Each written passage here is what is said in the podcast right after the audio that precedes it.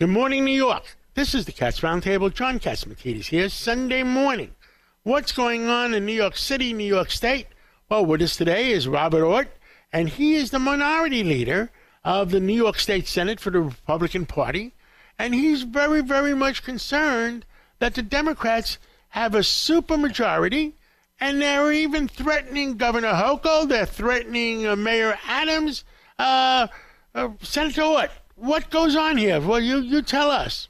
John, good to be with you. Um, well, what goes on is you have a you, you have a supermajority, one party rule in Albany, certainly in the Senate, but it's not just Democratic Party rule. It is an extreme, far left, DSA mindset that is ruling the state senate and the legislature these days. And anyone who doesn't adhere to the tenets of that ideology, as you pointed out, whether it's a Democrat or not, they will go after that individual to fall in line, or there's a threat of a primary, or there's a threat of whatever, because in their mind, uh, that is how they, they have governed since they took over two years ago. Uh, tell us that uh, uh how many senators are there? There, in, in, in New York State, there's 50. There's 63 total. 63 senators. total. How many are Democrats? How 43. many are Republicans? 43 are Democrat, 20 are Republicans. And how many do you need to break up this the supermajority? We need two. Wow. Which is very doable in this climate with the issues of public safety and crime down here in the city of New York and across the state, uh, with the issue of the economy inflation. People are concerned about when they go to the grocery store, when they go to the gas pump. Uh, they're concerned about home heating oil, uh, home heating prices this coming winter. Uh, you look at where the Democrats have governed the state and the country the past two years, and they have failed in almost every metric. And I think voters are ready for a change. And we pick up two seats they lose the veto-proof supermajority come January. Wow! And and uh, you've done your homework. How many things, seats do you think is possibly to pick up? Because there's a lot of New Yorkers that are mad as hell mm-hmm. on this whole crime situation. They're mad as hell. The, the New Yorkers down in the New York City side in Nassau, Suffolk County are mad as hell. Congestion pricing. They want to charge us for going to downtown to the theater district. That's right. They, they, they literally want to charge people who want to go back to work. We all know there's a problem with getting people to come back to the office, getting people, and the people that want to go and earn a living for their family that live on Long Island or whatever, they're going to be charged uh, up to thirty-four dollars and fifty cents a day to come into the city, or per trip if you have to if you're an uh, employer that has to make multiple uh, excursions. Uh, but as you pointed out, I would argue there are twelve to thirteen competitive seats in the new map. The redistricting, uh, as you probably know, and some of your listeners may know, uh, we were we were successful in court when we challenged uh, the Democrat gerrymandered map. A judge agreed with our assertion that it was a gerrymandered map, threw it out, drew their own, uh, a special master, an independent individual, and we now have 12 to 13 competitive seats in this state for the next 10 years. So I believe all those seats are, are going to be competitive this cycle. And I believe we have a real chance, if not to gain an outright majority this cycle, to pick up several seats, break the supermajority, break the veto proof majority, and really bring some balance back to Albany. Well, I believe in a balance of power, uh, definitely, because otherwise uh, the, the, the Democrats have shown that they've gone too far in the wrong directions in, in this congestion pricing and this uh, uh keeping New Yorkers safe. Um, and, and, that it makes a lot of New Yorkers angry. Uh, so I, I, think you do have a, a, chance to have a balance of power.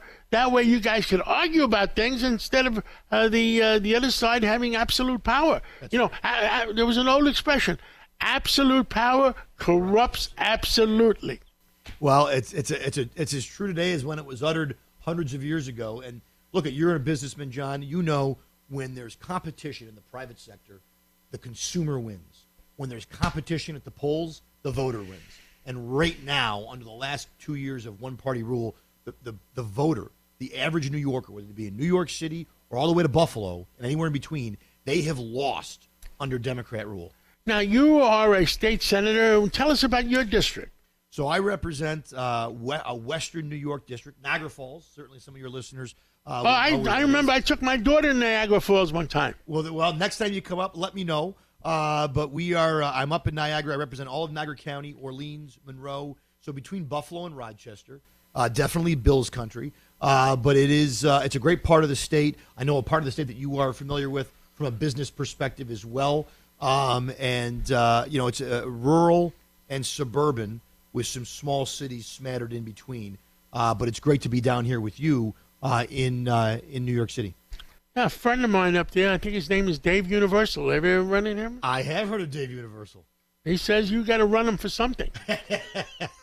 well, we'll reach out, or you have Dave reach out, and we'll uh, we'll have that conversation. Um, we got a minute left. Uh, tell us what else you want to tell all New Yorkers. I want New Yorkers, especially down here in the city of New York, to know that whether you're from Niagara Falls or you're from a Republican up in a rural upstate New York, we want New York City to be healthy and successful. The state of New York, and I would even say the country, cannot be successful if its greatest city, if the greatest economic engine is not also successful. And right now, under one party rule, Democrat, far left rule, it is not succeeding the way it should and the way I believe it can thrive again with the right leadership and with a balance of power, as you mentioned. And I think that's with Republicans in control of the Senate and hopefully, I would even say Republicans in control of the executive. Senator Robert Ortt, uh, minority leader of the state Senate. Um, why did, did before I, I uh, call it an interview, why don't the common sense Democrats have the ability, the testicles to to stand up against uh, some of them that want just want uh, crime and also they prefer uh, supporting the the violent criminals. I don't care about the guy who steals a loaf of bread. Right. They're supporting the violent criminals before they they they they support the eight and a half million New Yorkers. Well, you are 100% on point. They have been laser focused with the rights of people who have broken the law, people who have victimized New Yorkers, and they have been completely uninterested with the rights of victims or would be victims.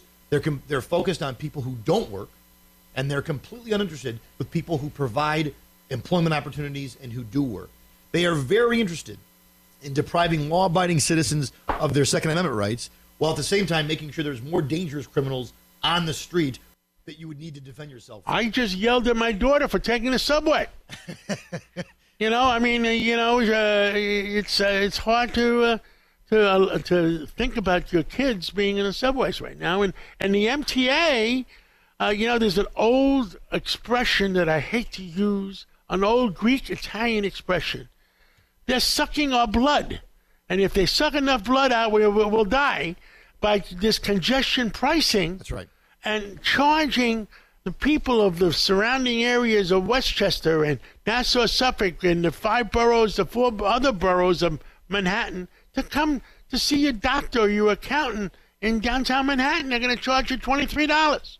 And and and the MTA already gets a ton of money, and it's probably collectively maybe the worst run transit operation in the country, certainly as far as efficiency goes. So what percentage don't pay?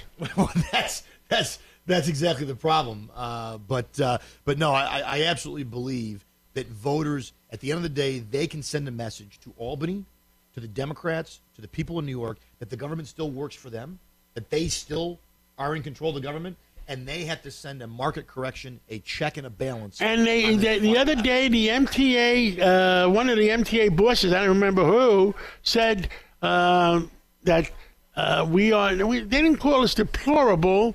That the people that are uh, conspiracy theory theorists and I said, well, maybe they, they meant deplorable uh, conspiracy theorists for, for being against congestion pricing. well, not every conspiracy theorist is wrong about the conspiracy, right? Sometimes theories are, are, are proved correct. I don't think it's there's no question this MT this congestion pricing. You remember a couple years ago there was a thing called the MTA payroll tax.